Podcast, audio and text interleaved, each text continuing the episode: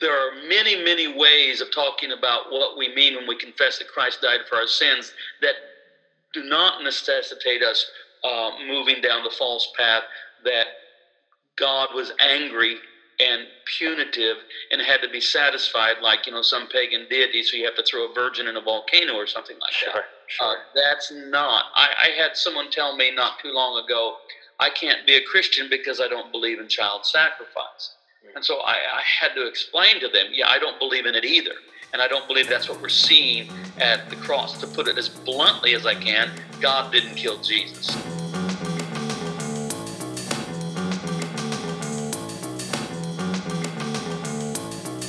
Hello, everybody, and welcome back to another episode of the What If Project podcast. My name is Glenn, and uh, this is episode number 35. And I gotta tell you, uh, you have picked you have picked the right day to drop by. Uh, we're in the middle of a uh, series for Lent, and we're calling it God's Not Mad, where I'm basically rereading through um, a book by Brian Zahnd called Sinners in the Hands of a Loving God. And uh, I've said this before um, in a couple previous episodes, but the book is such an easy read, but it is so rich with such good content about the love of God, uh, like the grace of God, um, you know, God's radical inclusion, all this stuff. And it's just blowing my mind. Uh, every paragraph just creates this spider web of ideas in my brain, and I'm just loving every minute of it. So I'm using uh, these episodes to uh, just kind of flesh out some of those ideas. Uh, but today, uh, today in today's episode, I actually sat down with Brian Zahnd and got to pick his brain about the book. Now, I'll say to you up front, um, I asked him purposely uh, some questions that I knew were his like passion points, uh, stuff that I knew would really get him talking. And I've listened to a couple of his sermons before, and uh, he pastors a church and stuff. And I've listened. I mean, it's he is just mind blowing with some of the stuff that he shares. And so I asked him some questions that I knew would really uh, get him going. And you're gonna notice I didn't say very much at all in this episode. I kind of just asked a question. A couple times I tried to ask a follow up question. He just kind of motored right over me, which was fine because I wanted him to share uh, the things that God had been putting on his heart. And so uh, we talk about the cross, we talk about hell, we talk about the atonement, we talk about so many different things. And um, I came away from this episode feeling so loved and so cared for by God. And uh, I'm really excited for you uh, to tune in to this. Uh, a couple things before we go into that.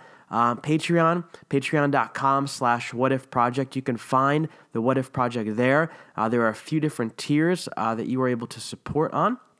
Uh, the beginning one is $3 all the way up to $30. You can also customize whatever amount you might want to give a month.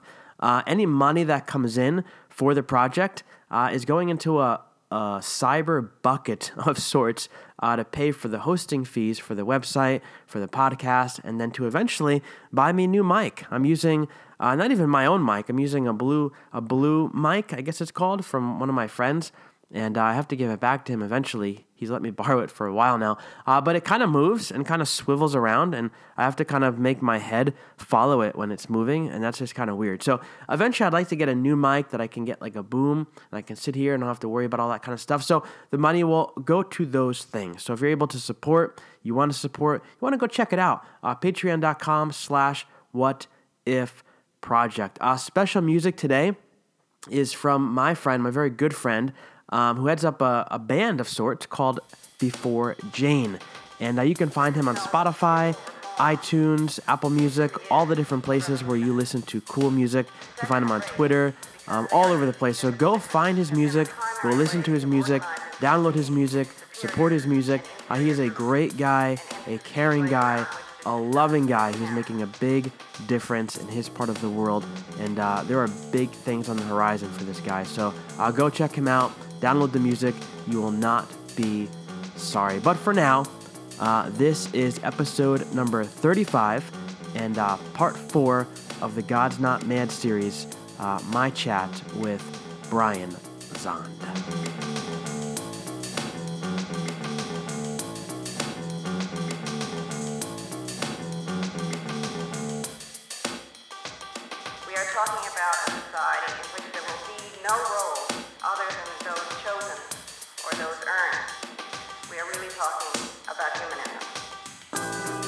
Hey, everybody, welcome back to the podcast. Uh, today I'm joined by pastor, author, theologian uh, Brian Zahnd. Brian, welcome to the podcast. Hello, Glenn. Thank you for having me. Absolutely. So, uh, Brian, I first heard about you, uh, let's see, it was probably about two years ago. And uh, since you've been around a lot longer than that, I feel like I've been missing out quite a bit. Uh-huh. Uh, but I was taking a class at Alliance Theological Seminary uh, about the intersection of culture and church ministry. And the professor mentioned your book, uh, Water to Wine. And so mm-hmm. I did a quick Google search when I probably should have been taking notes with the lecture, but I also came across your book, uh, Sinners in the Hands of a Loving God, which we're going to chat about a little bit today. And uh, that book, I just finished reading it last week, and I've been talking to my wife about it like nonstop. But it really, I think it really like scratched an itch for me that I've been trying to scratch for a long, long time. Just answered a lot of different questions for me, and uh, I think it's a book that everybody everybody needs to read. So thank you for pouring your time into that book. Thank you. Yesterday, I uh, I uh, spent three hours with a group of nine Baptist pastors, all who had read "Sinners in the Hands of a Loving God," and um, they came and wanted to, you know, dialogue with me further on it. Hmm. They came from the Kansas City area, and all of them loved it. So the idea that people that are solidly evangelical might not or might automatically uh, not like sinners in the hands of loving God. Well, I found that that's not the case. These every every single one of them loved the book, hmm. and uh, so I, I found that encouraging, interesting. Yeah, I feel I feel like the book brings up a lot of um, helpful points that people might not typically think of, but brings them up in a very non-threatening way. I think mm-hmm. that's the the key to the book. I think uh, that's the way that's what I took away anyway. Um, but before we jump into that, maybe for those uh, of our listeners who aren't super familiar with you, uh, maybe you could just take a few moments to introduce yourself. You know, who are you? What do you do? What makes you tick? I think you have a new book that just dropped, so maybe you want to talk about that. Yeah, well, I have been the pastor of one church for 37 years. Mm. Uh, I started almost, when I was that's almost unheard of today. yeah. So so I'm you know I'm 59 and I've done one thing my adult life. Mm. Really, really, the, our church, Word of Life Church here in St. Joseph, Missouri, north of Kansas City, um, it grew out of a Jesus Movement coffee house ministry known as the Catacombs and that I was leading when I was 17. wow. And then it, it basically turned into our church. Hmm. So, really, I've been doing the work of a pastor longer than I've been an adult. hmm. And I don't recommend that. That's not a model to emulate, but right. it's what happened. And so I've been a pastor a very long time. Um, I do tell quite a bit of my story in the book. You mentioned Water to Wine, mm-hmm. and that was, you know, midlife around age 45. I just thought, man, the Jesus that so fascinates me deserves a better Christianity than what I'm seeing. Yeah. And it caused me to go on a, a very wonderful and simultaneously painful journey in that what I did was transition our church out of what I don't know, you could call it Americanized pop Christianity. Mm. Sometimes I just call it easy, cheesy cotton candy Christianity. sure. Uh, into something more rich, substantive, rooted in the great tradition.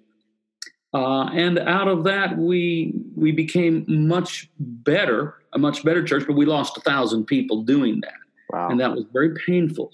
Uh, I, I, can tell our listeners that the pain has subsided and, and we're in a very very good place. My wife and i and our church and our leadership team it's all it's all just really very wonderful right now but that transition was not easy. Mm.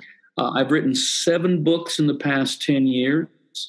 Uh, one of them that would be very much related to word of life losing a thousand members was the book a farewell to mars which ex- examines um, Christian participation in war Is that consistent with what we receive from the teachings of Jesus? There's that book, and then the book I mentioned, I won't mention them all, but then there's The Water to Wine, which is something of a memoir that tells that story. Uh, Sinners in the Hands of Loving God that we're going to talk about. And just last month, Postcards from Babylon, The Church in American Exile came out. So that's my most recent. That's fitting for our times for sure. Yeah, well, I think it's the most. Again, we're not here to talk about that book, but yeah. it's, it's, that book is there's an urgency to that book. Hmm.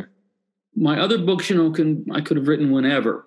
This one, I just had to write it now. It's it's for this moment. It's addressing the crisis of fidelity that we see in the American church. Yeah, where where the church is very much tempted to um, betray our Lord through religious nationalism. Mm-hmm. So I'll just leave it at that. But that's what that book's about. Gotcha. So I think it's interesting you said about how you you kind of went through this process of rethinking, you know, your theology, understanding of God, whatever we want to call it, but yourself, but also while pastoring your church. Was that a, was that a difficult? I think, I think that's part of what makes the story interesting. I mean, yeah. Water to Wine has been a very popular book and I think, I mean, a lot of people go on these journeys, you know. Mm. I call it, I mean, some people talk about it about deconstruction. That's not my preferred metaphor. It's a little too violent for me. Sure. I, I like the metaphor water to wine. But, mm. uh, you know, a lot of people do this. Not everyone does it as a relatively high profile public figure and pastor. Mm and and uh, successfully pulled off. I mean, again, yes, we lost a thousand people, but we actually did bring our church into a much better place, and and uh, so I think that's part of what makes the story a little bit unique. Yeah. And it's why I pastors probably every day, in one way or another, pastors will reach out to me and say, you know, I'm I'm trying, but I'm finding it hard, and so mm. yeah. For people in that position, do you recommend that they at least work through some of their own things first before kind of presenting it to the church or is it? yes. it yeah uh, yeah you can't work too close to your immediate you know transformation transition change uh, you need to own it for a while and uh, walk in those new shoes until they're broke in so that you can, in a more relaxed, comfortable, non-threatening way, help lead others into it. This might have been one of the mistakes. If I have, if I look back on that whole period of transition, uh, basically, I, I don't think I could have done much differently than I did, other than maybe around 2006, I was I was so excited about what I was discovering that I, I couldn't hardly resist the temptation to immediately share it Mm. Maybe it would have been easier if I had been a little slower about that. But sure. yeah. Uh, thank you for sharing that part of your story.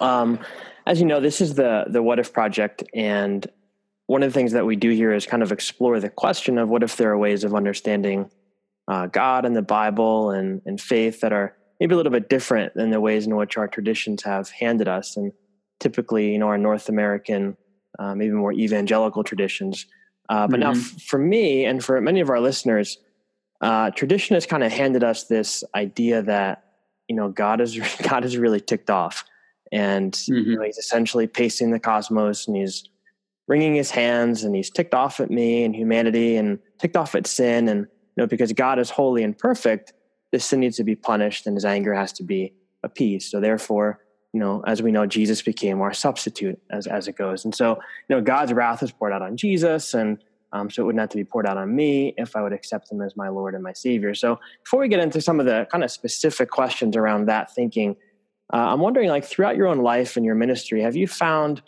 this, or at least something close to it, to be pretty common understanding of God? Or is this like more of a North American thing? Is it all over the world? Is it isolated more in one part of the world? Or you know what's your what's your finding with that? Well I, I think the tendency to project our own anger our own displeasure our own shame onto the idea of how we understand and imagine god is very human. Mm.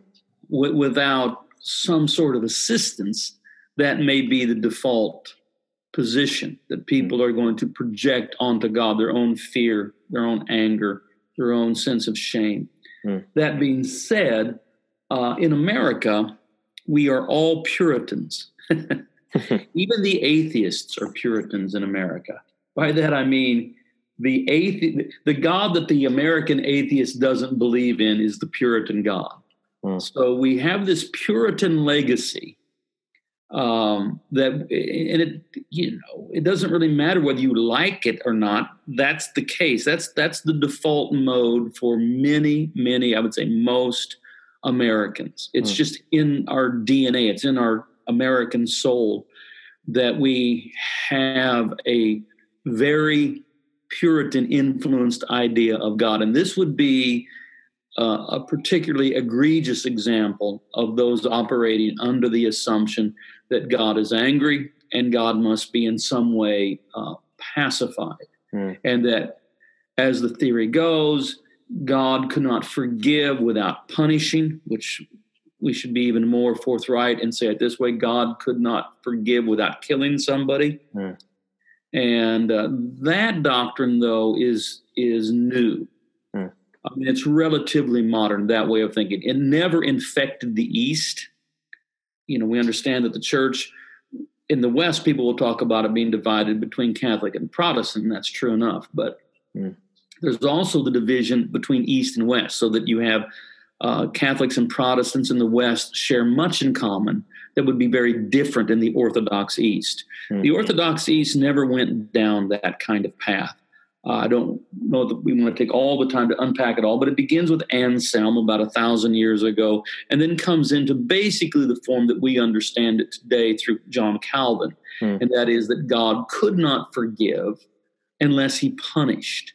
So um, I'll often hear people say, "Well, you know, God can't forgive; He's got to satisfy justice." And that's a very problematic statement. There's a lot of assumption going on there. I don't even know where to start. I say, well, okay, so God can't forgive without satisfying justice. Hmm. Who's in charge here? So is God is God a penultimate God? Is the God that you are referring beholden to a superior God or or or ideal or law? I don't understand this.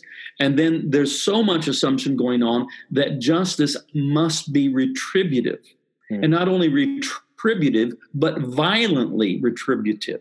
That's the assumption behind that. I think all of that is false, and it's not what we see uh, in Jesus Christ. Hmm. Uh, the cross is not what God inflicts upon Jesus Christ so that God can forgive. The cross is what God in Christ endures as he forgives. Hmm. So, um, Jesus on the cross is not saving us from God. That would that would um, that is a that is libel upon the character that the God that, that Jesus called Abba, and it also disruptures the uh, Trinity. So no, Jesus isn't saving us from God. Jesus is revealing God as Savior, Hmm. so that when Christ upon the cross says, "Father, forgive them, for they know not what they do." Uh, well, this is another example of Jesus only saying, only doing what the Father does. He's revealing the Father to us Hmm. so that one might then imagine the Father saying, Of course, son, that's who we are, that's Hmm. what we do. So I understand the cross in a lot of different ways. I mean, there's ways in which the cross shames the principalities and powers. The cross becomes the way by which Christ enters into death, that he might destroy death from the inside out as the great Orthodox Paschal hymn says, Christ has triumphed over death, trampling down death by death, and upon those in the tombs bestowing life. Hmm. Um, but um, another way of thinking about the cross is the cross is the moment where all of the sin of the world coalesces into a singularity that is violently sinned into the body of Jesus. Hmm. And in that moment of sin coalescing into a singularity, sinned into Jesus, Jesus responds to it by speaking words of forgiveness. So the cross becomes the place where the sin of the world in mass Hmm. is forgiven. And I might even say it, say more. I might say it's place where the sin of the world is absorbed into the into the flesh of Jesus Christ, who takes it down into death, leaves sin and guilt there, and is raised on the third day and comes back speaking the first word of the new world Peace be with you. Hmm. Uh, there are many, many ways of talking about what we mean when we confess that Christ died for our sins that do not necessitate us uh, moving down the false path that God was angry and punitive and had to be satisfied like you know some pagan deity so you have to throw a virgin in a volcano or something like Sure, that sure. uh, that's not I, I had someone tell me not too long ago i can't be a christian because i don't believe in child sacrifice Hmm. and so I, I had to explain to them yeah i don't believe in it either and i don't believe that's what we're seeing at the cross to put it as bluntly as i can god didn't kill jesus Hmm. Our sinful structures killed Jesus. Now, the Father knew that it was inevitable. He, the Father knew that it was inevitable if the Holy One came into the world, that eventually he would be in the crosshairs of the principalities and powers and be crucified. But you don't have to be God to know that. Plato, 300 years before Christ, understood that. And he speculated in his famous work, The Republic, on what would happen if an entirely innocent, perfect, just man came among us.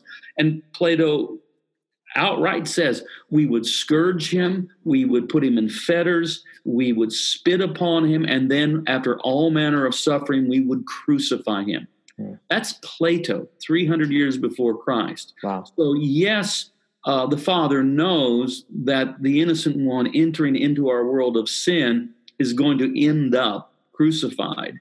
But it doesn't mean that that's the will of the Father in order for him to forgive. Rather, it becomes the place where the sin of the world reaching this grotesque crescendo. Uh, it's the worst sin possible, right? I mean, the murder of God, deicide.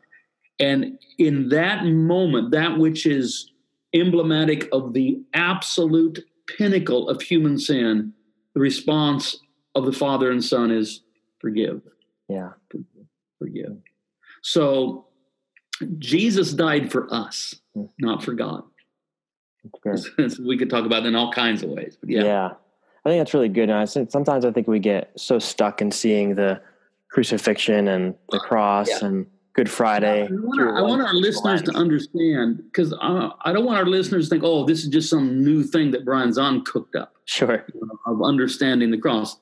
Um, whether you agree with it or not, it is certainly not new. Again, this is how our brothers and sisters in the Orthodox East have talked about the death of Christ for 2,000 years. Mm. In other words, the idea that God was punishing Jesus on our behalf at the cross is, and I'm going to use strong language. I don't usually like to use a stronger word, but my Orthodox theologian friends will say, for 2,000 years, any suggestion of that has been called heresy by the Orthodox Church. So even if you disagree with me, uh, don't charge me with inventing some sort of new modern novel doctrine. No, I'm really just saying what the Orthodox Church has said um, for 2,000 years. And, and the idea that God was punishing Jesus on our behalf of the cross, that also is quite new. I Hmm. mean, relatively speaking, it's been around for 500 years, but it's no older than that. Wow. Hmm. And we're 2,000 years after Jesus' death, so that tells you something, right? Now, why is it that, you know, I know you talked about the Puritan legacy in America and things like that, but why is it that that kind of thinking, um, it's been around for so long, but it's like literally never talked about? I mean, I went through uh, four years of Bible college, four years of seminary, and a doctoral program, and like I'm just starting to really hear about the depths of those kinds of things. Like, well, because you don't it? talk about what is assumed, because Mm. then you don't even know what you don't know. yeah. You know, the, the, the Chinese proverb, you don't ask a fish about water. Hmm. I mean, one of the problems, and and the, the technical term for this is penal substitutionary atonement theory. Right. Yeah. This word theory. Um, I don't. I don't mind talking about Jesus as a substitute. I mean, he does recapitulate humanity, to use more orthodox language. Hmm. He becomes the second Adam. He becomes the new beginning for the human race. In that sense, he's a substitute. Um, I don't mind the language of substitute. It's penal. That is punishment. That is retributive. If the idea is that God has to punish someone, that is kill someone, that is torture someone, Hmm. um, before he can forgive. I I just thoroughly reject that. Um, the reason we don't talk about it, though, and this is one of the problems with, well, we'll say PSA from now because it's easier to say. Sure.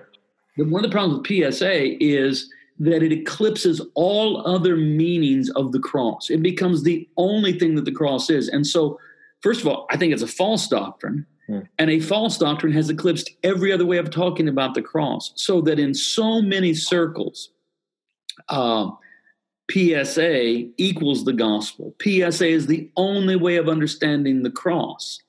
Um, it's it's been so successful in being promoted for various reasons that even non-believers in the American context, that's how they understand the cross. Yeah, and for many of them, it's a reason why they reject it. They said, Mhm.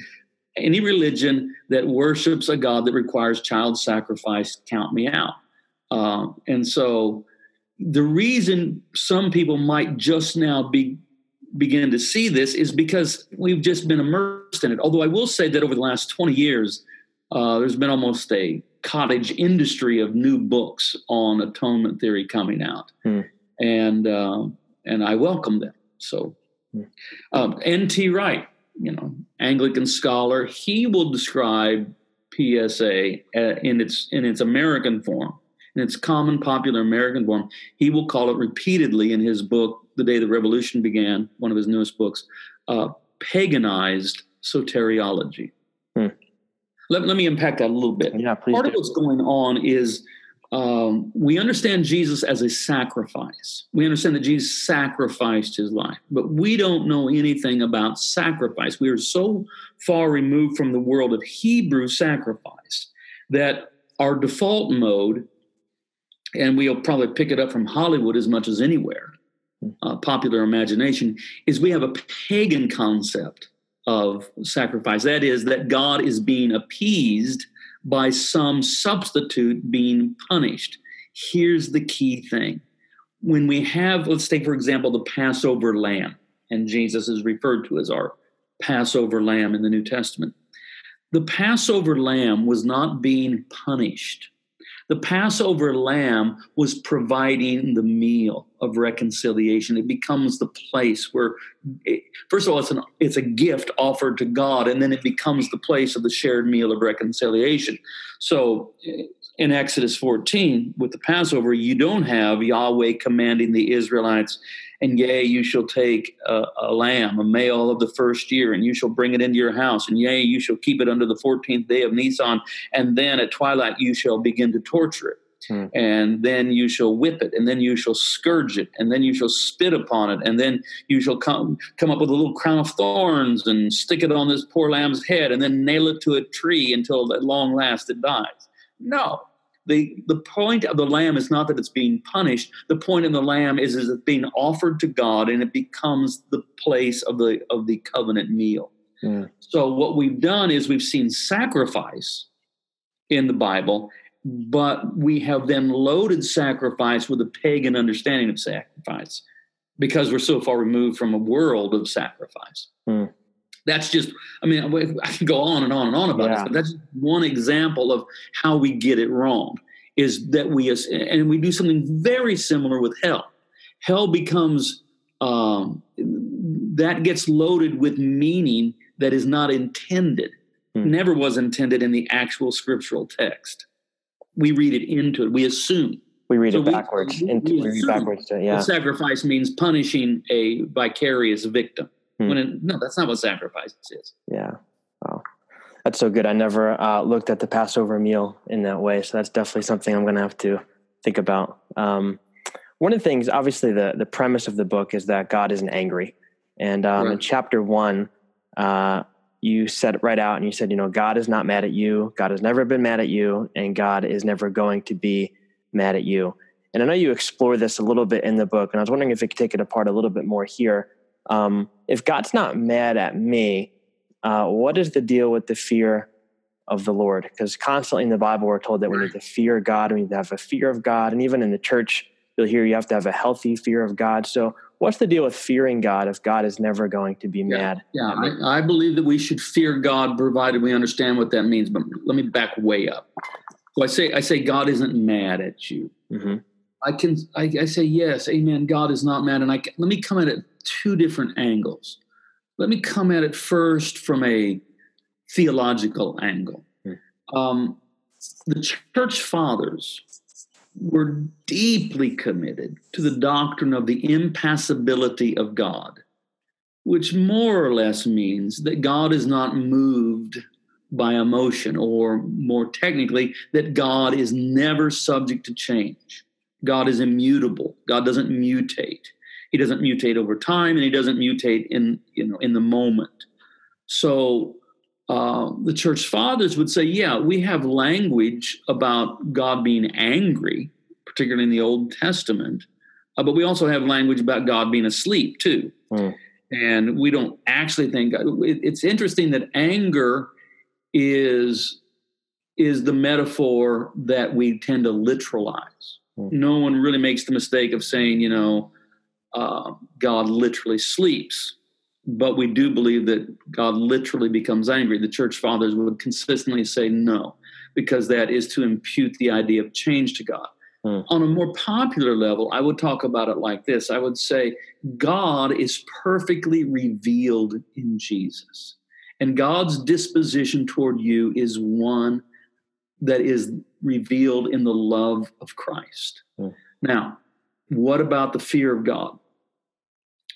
Well, the fear of God, see, there are con- sin is not without consequence. Sure. In fact, ultimately, I would say this no one ever gets away with anything. In the long run, everything is punished, but not from a vindictive, retributive, angry, and violent God, but simply because God has arranged the universe in a certain bent of reality. Sure. That is, there is a grain to the universe.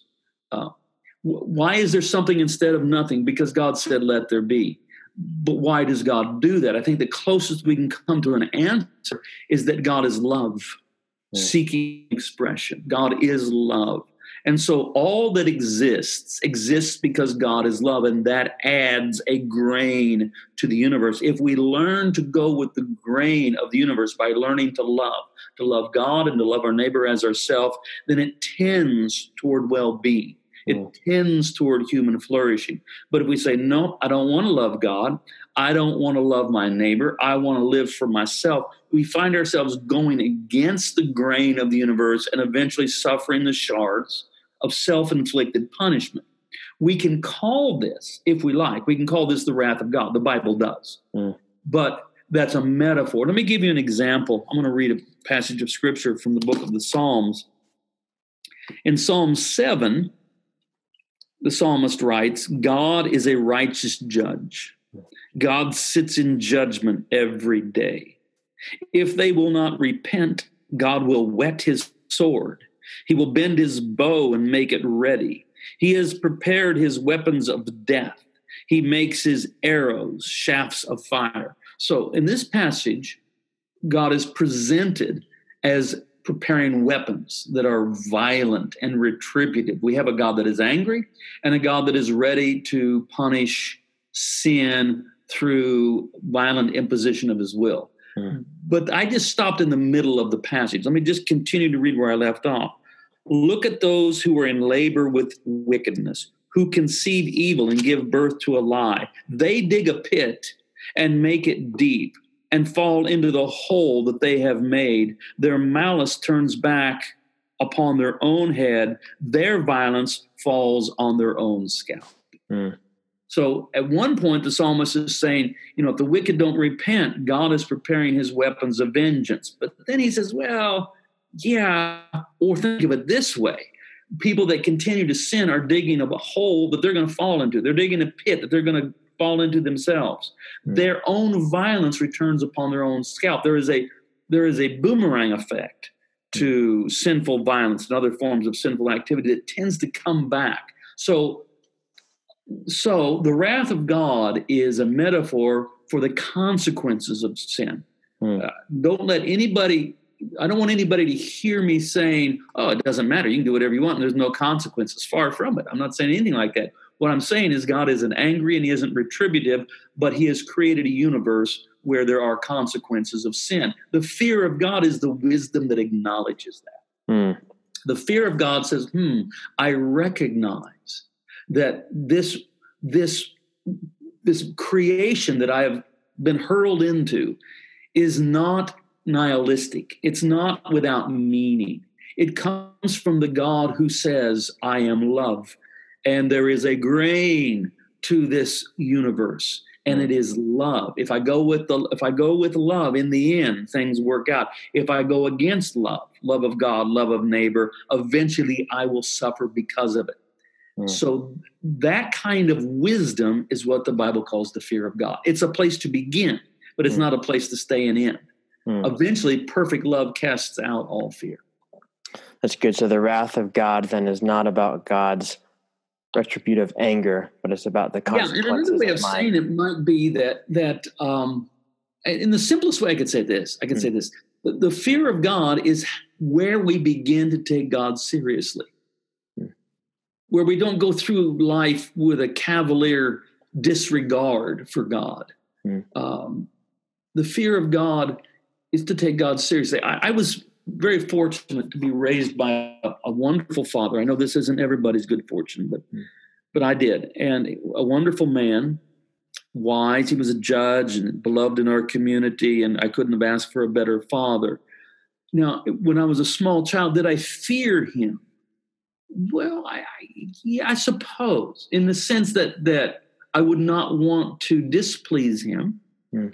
uh, in the sense that any small child might recognize that their father is powerful, uh, recognizing that there is a deep, abiding respect.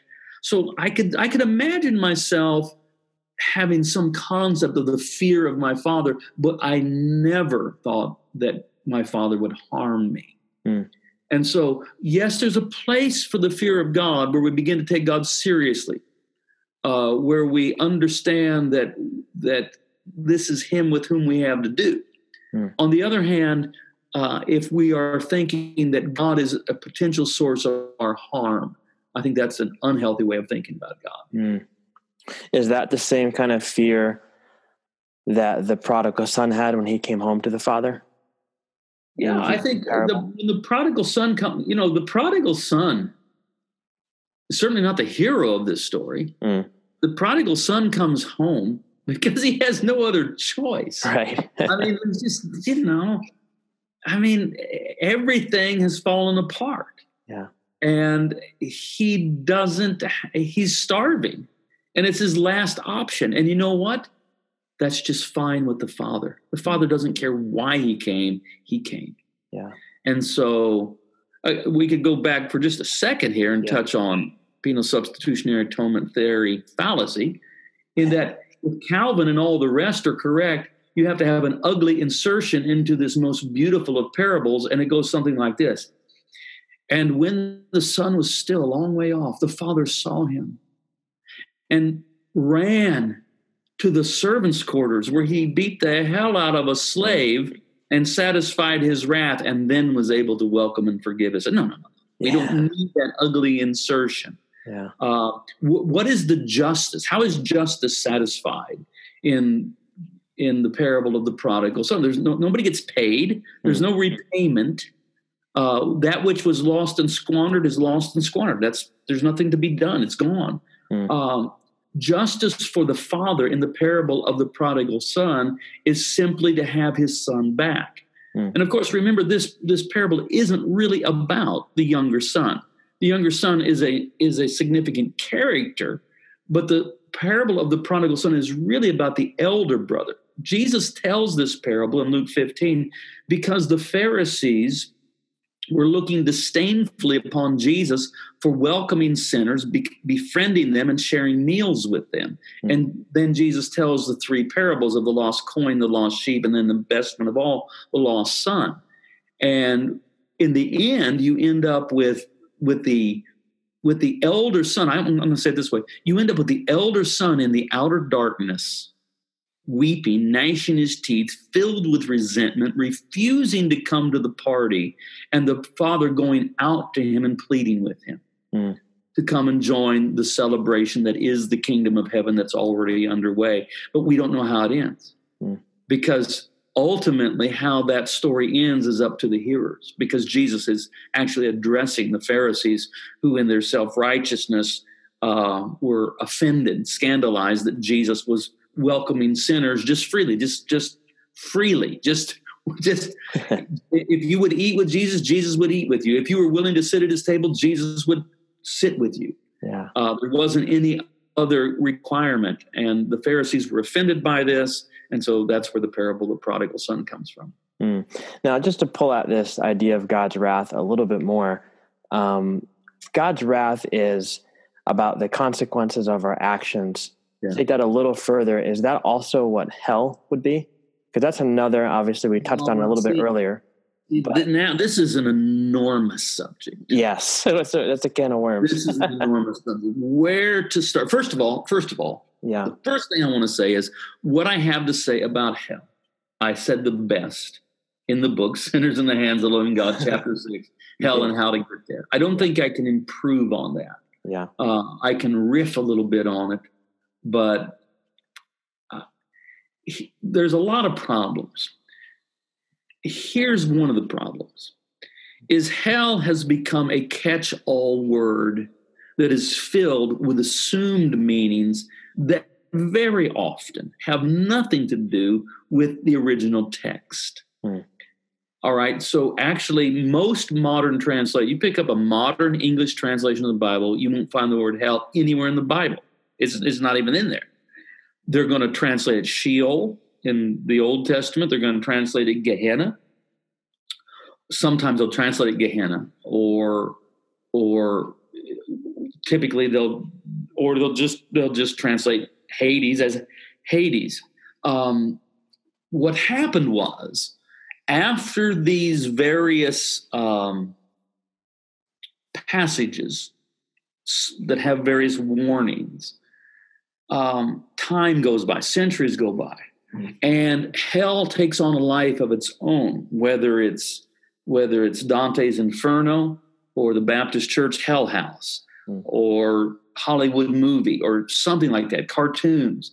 We get this idea that this is what hell means, that it has a single meaning. It's like a pit of fire with devils and pitchforks and torture chamber, and it goes on forever. And we read that back into the text. Hmm. First of all, in the Old Testament, there's virtually no theory of the afterlife. Uh, only very, very late, very late, probably 150 years before Christ, you get some idea of resurrection. Prior to that, the Hebrew theology just did not speculate on afterlife, and it, it was a peculiar religion because of that. Um, the pagan religions were all about the afterlife. I mean, that's that's that's the whole point of those pagan religions.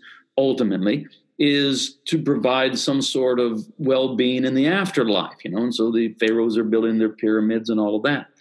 Uh, the Jews are not like that their religion is very much grounded in this present world. And what about the afterlife? They don't have much of a concept of it. Hmm. In the New Testament, you do. You, I'll have people say to me, "Jesus talked about hell more than anybody in the Bible," and I say, "Yeah, yes, but not the hell you're talking about." Right. What Jesus mostly was doing was warning Jerusalem of the impending disaster. That if they wouldn't listen to him and follow his way of peace, but continued to believe that God was with them in a violent revolution against the Romans, they were on a hell-bound course that would result in Jerusalem being pulled down into Gehenna, which is the valley just immediately south of Jerusalem, which was the garbage dump where the maggots were, you know, in the garbage and the fires that burned the garbage were kept going day and night. Yeah. Jesus is warning Jerusalem if you don't repent and rethink everything and follow in the way that I'm trying to teach you, eventually you're going to have your whole city pulled down into the smoldering garbage pit of Gehenna, i.e., hell, uh, where the fires aren't quenched and the worm dieth not. And it came to pass. And so Jerusalem went to a literal hell. So sometimes people will challenge me, Do you believe in a literal hell? I say, Yes, I do. I don't think you do. right. Uh, you're, you're talking about some sort of post mortem spiritual hell Mm. that I don't think we know very much about. We must all appear before the judgment seat of Christ. I'm Mm. convinced of that. Um, But afterlife hell uh, is not near as present in Scripture as we think. Now, it is present. Jesus talks about it a couple of times, most famously, the rich man and Lazarus, which was an existing uh, folk tale. Hmm. Okay, that there are several different versions, but you know it's found in about seven different rabbinic sources about upon death there's this there's this leper and there's this rich man and the rich they have a dramatic reversal of fortunes Hmm. in death. Um, that was a familiar well-known folk tale. Jesus puts his own spin on it when what jesus does is have the rich man begging that uh, lazarus be sent back from the dead to warn his five brothers. Well this comes this parable comes after this is in in in luke 16 it's in luke 15 that jesus has given the parable of the prodigal son Hmm. the, par- the parable of the prodigal son involves a a boy coming back from the dead remember that's that's how that's how the father talks to the elder brother who is the pharisees Sure. saying this brother of yours was dead Yeah. and now he's alive yeah. and Jesus is saying, look, if you can't recognize, if, if you won't listen to the law and the prophets, even these people that are coming back from the dead, these tax collectors and sinners that are coming back from the dead and being welcomed in the kingdom of God, even that's not going to move you to repent. Hmm. And so Jesus is not giving us an, a, a voyeur's view of hell in that parable. That's it's not designed to satisfy curiosity about what the afterlife is like. What it's designed to do is to alert us to the Lazaruses that are all around us and remind us that there are consequences for not acting according to love. Hmm. Uh, the other parable that that has a lot of currency in our discussion of hell is in Matthew 25, the parable of the sheep and the goats. Hmm. Now, the problem with that is, though, you'll have, you know, an evangelical Christian say, see, that's a literal hell, you know, and they're going to be cast into hell. I say, okay, fine. But then read the passage very carefully. It's talking about the judgment of nations. Hmm. And they're judged on the criterion of how did you treat the poor, the immigrant, the imprisoned, and the sick? Hmm. Those are the four categories. How did you treat the poor, the sick, the imprisoned, the immigrant? Um, the sheep are not sheep because they prayed a sinner's prayer. And the goats are not goats because they had bad theology and, and didn't believe in PSA atonement theory. the, the entire the entire parable is saying there is consequences for how we treat other people. Now, I this I would suggest, and I can't remember if I do. I think I do this more in my book, A Farewell to Mars, than I do in this book. I would suggest that the parable of the sheep and the goats in Matthew 25 isn't even about afterlife issues Mm. because it doesn't say that. It says when the king comes in his glory. Let's let's read it exactly. Um, Matthew 25 when the son of man comes in his glory. That's how it starts out. Hmm. Well, he, now this is going to really blow your mind a little bit here. Uh, I confess that Christ shall come again to judge the living and the dead. Hmm. Apostles' Creed, Nicene Creed. I confess. that. Uh, I don't think Jesus talked about a second coming. Hmm. When Jesus talks about the Son of Man coming, he's not talking about a second coming. He's, in fact, remember Jesus when he's before Caiaphas in the late night trial at the Sanhedrin, Jesus says to Caiaphas, referring out of Daniel 7, Daniel 7 has a vision of this parade of beasts that represent Gentile empires that bring human suffering. And finally, at last, there comes a Son of Man Hmm. who is a humane ruler who is exalted to the right hand of the Ancient of Days, and all authority over the nations is given to him.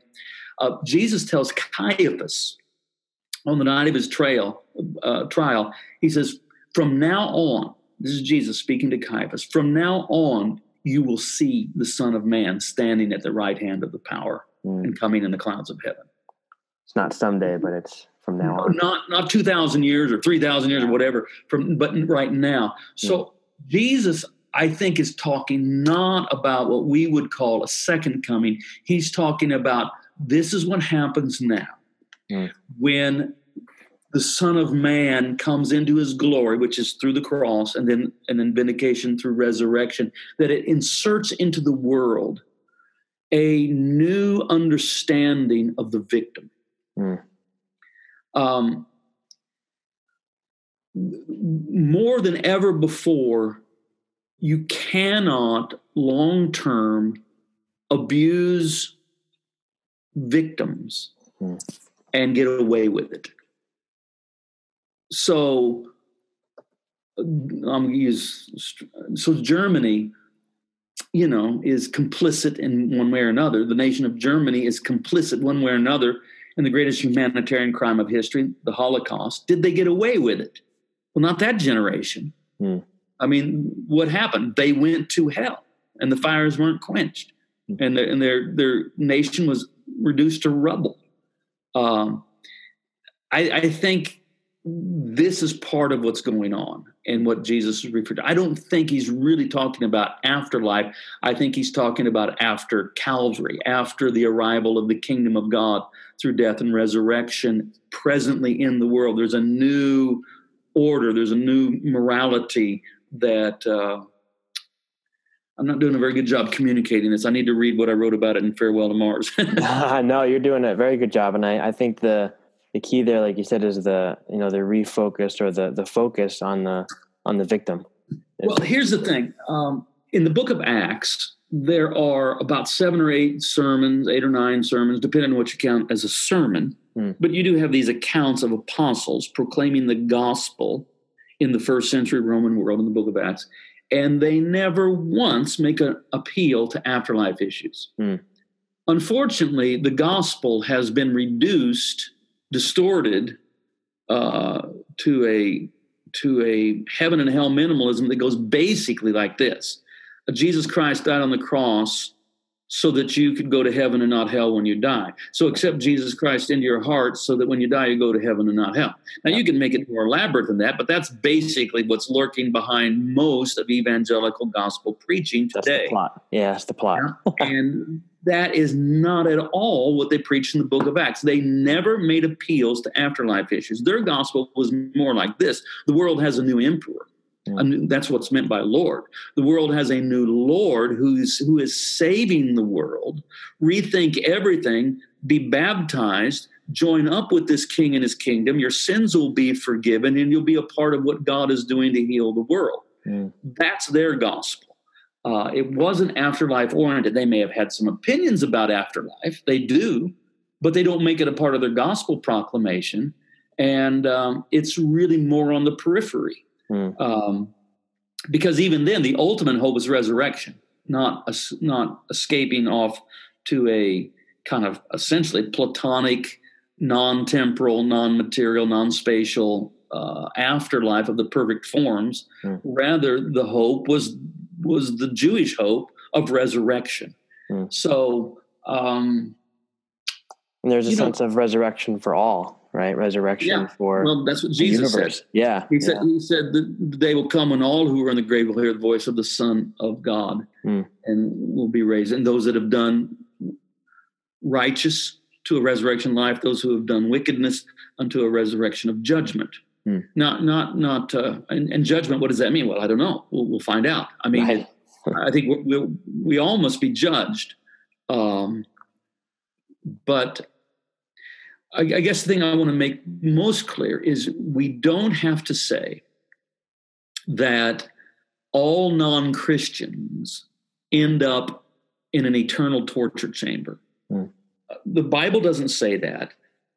Jesus never used the term wicked as a technical term for all non Christians. Mm. He used the word wicked in a very pedestrian way.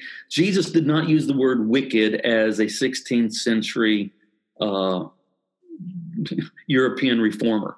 Right. uh, Jesus used the word wicked as you and I would understand the word wicked. Yeah. Um, we somehow got the idea through, we painted ourselves into a corner mm. through various theological missteps and have and so so many people carry around the idea that all non-christians are going to be tortured forever so you know we we condemn the horror of the holocaust but also think that anne frank is being tortured in hell by god now Right. Uh, Eh, which is there's no warrant for that in scripture whatsoever. I'll get pushed back and say, well, if that's if that's so, if that's so, then what's the motive for preaching the gospel? And there you have it. You see that people have reduced the gospel to afterlife issues about mm. heaven and hell.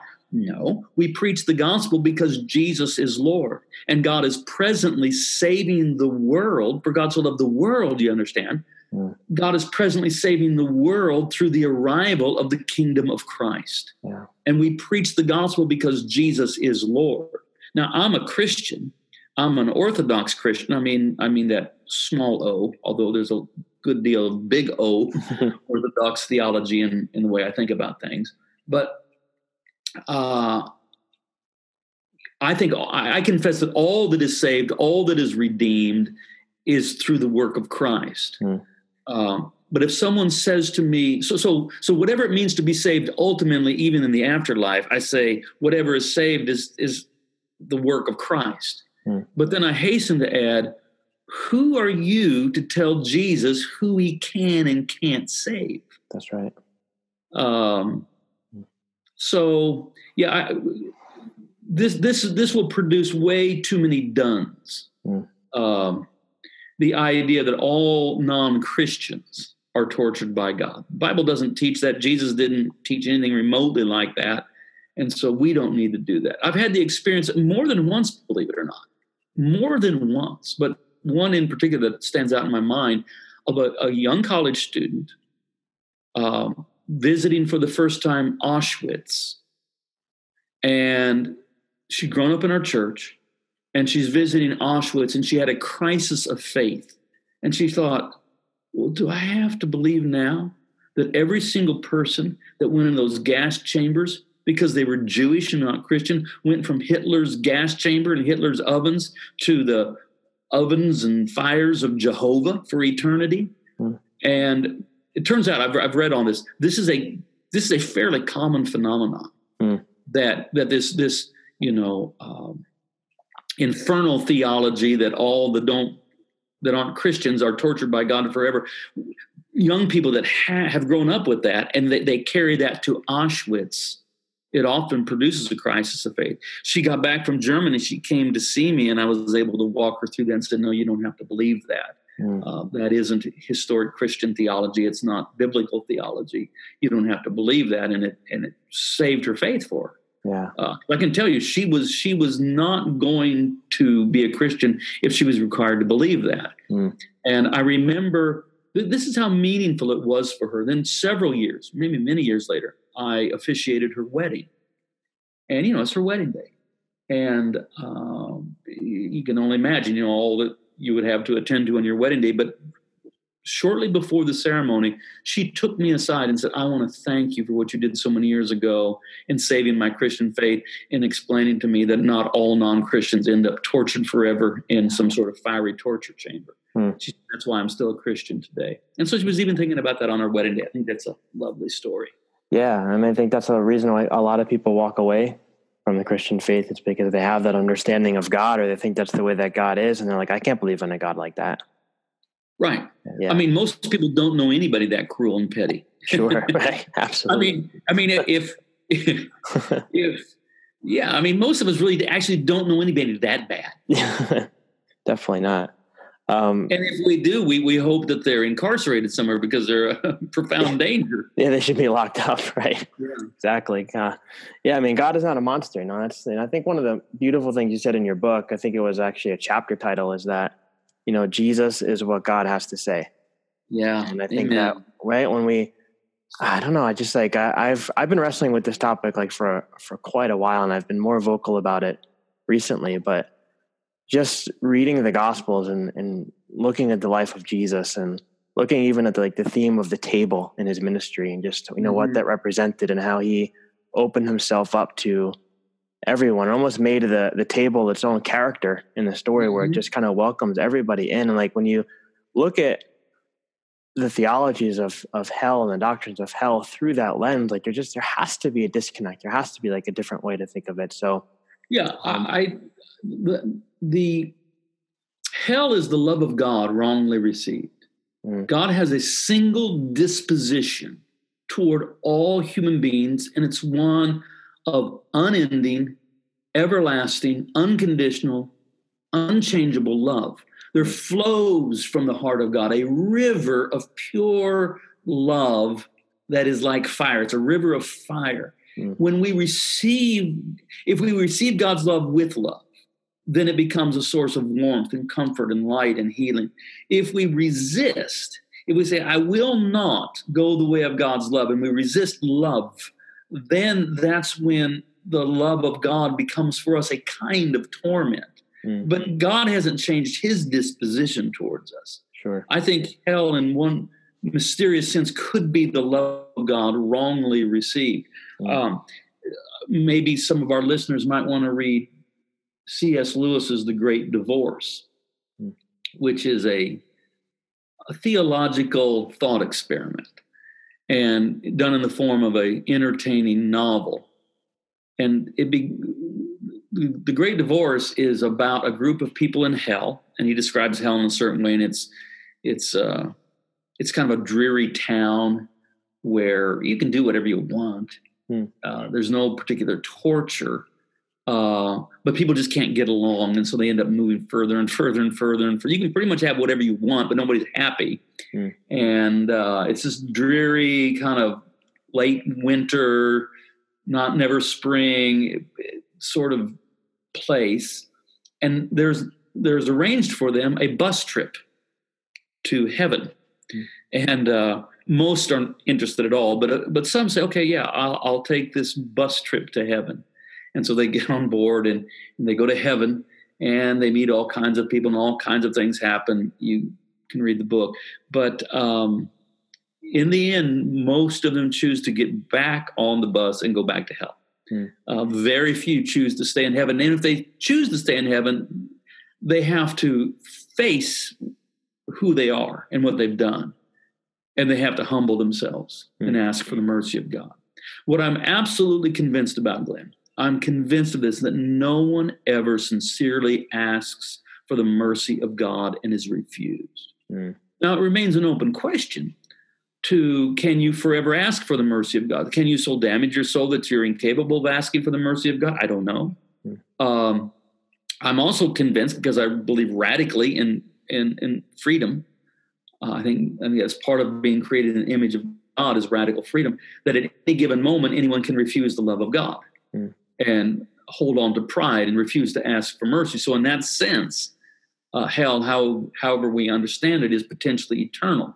But I also believe that no one ever, ever calls upon the mercy of God and God says, eh, too late now, pal.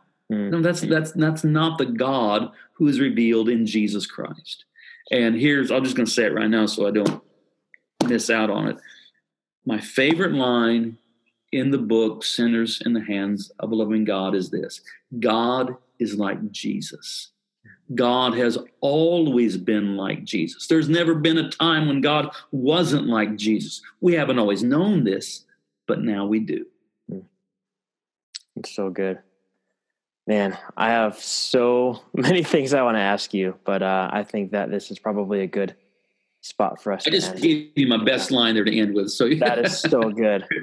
Oh man. Well, Brian, thank you so much for coming on um, and talking to Thank me. Thank you, Glenn. I enjoyed it. I, I felt like I just kind of you you asked me about two questions that I get oh, really excited about, and I just went. So, and I was here like biting my tongue, I'm like, nope, don't say anything. Just let the man go. let the man go. well, thank you so much. Hey, I don't know if I should have done that, but you did ask me the questions that I get excited about. No, th- thank you so much. And before you go, do you have any place that you'd like to point our listeners to where they can go and find you um, online? Any I'm easy to find, you know, because I have an unusual name. Yes. Brian Zahnd, Z A H N D. And you know, I have a place where I blog. I'm on I'm active on Twitter where I'm a bit of a provocateur.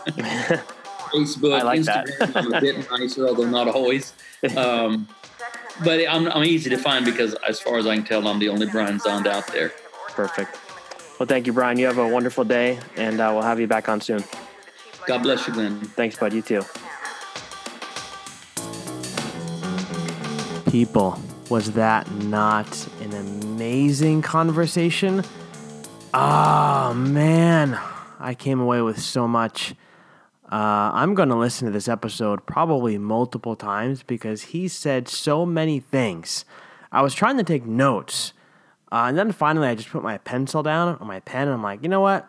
I'm just going to listen because this is just a lot of good stuff that I've got to chew on. But one of the things I really appreciated about this episode, and if you're in a place kind of like I am, where you're in that phase of you're taking some things apart in your faith, you're rethinking some things, but yet you're piecing things back together at the same time. A lot of the stuff he talked about, especially concerning like the cross and hell and understanding why Jesus died, all that kind of stuff, really kind of put words on things I've been feeling and sensing for a long time, but couldn't really quite figure out how to put it into uh, words. Couldn't really try to figure out how to describe it verbally. And I really feel like he helped me do that. And his book really helps you do that on a whole nother level as well. So uh, go pick up that book, Sinners in the Hands of a Loving God. It's on Amazon, Barnes and Noble, wherever it is that you buy your books. Um, it is there. Uh, great read, quick read, easy read. Uh, you will highlight to your heart's content in that book, and uh, you will come away with a lot of good stuff. So, anyway, all of that to say, uh, this has been amazing. Thank you so much for dropping by. Uh, this is episode number 35, uh, almost to 40. We're five, halfway to 40. I, I don't know. I don't know what I'm saying. But hey, thank you for dropping by. It was awesome to have you here, and I will see you next time. Bye bye.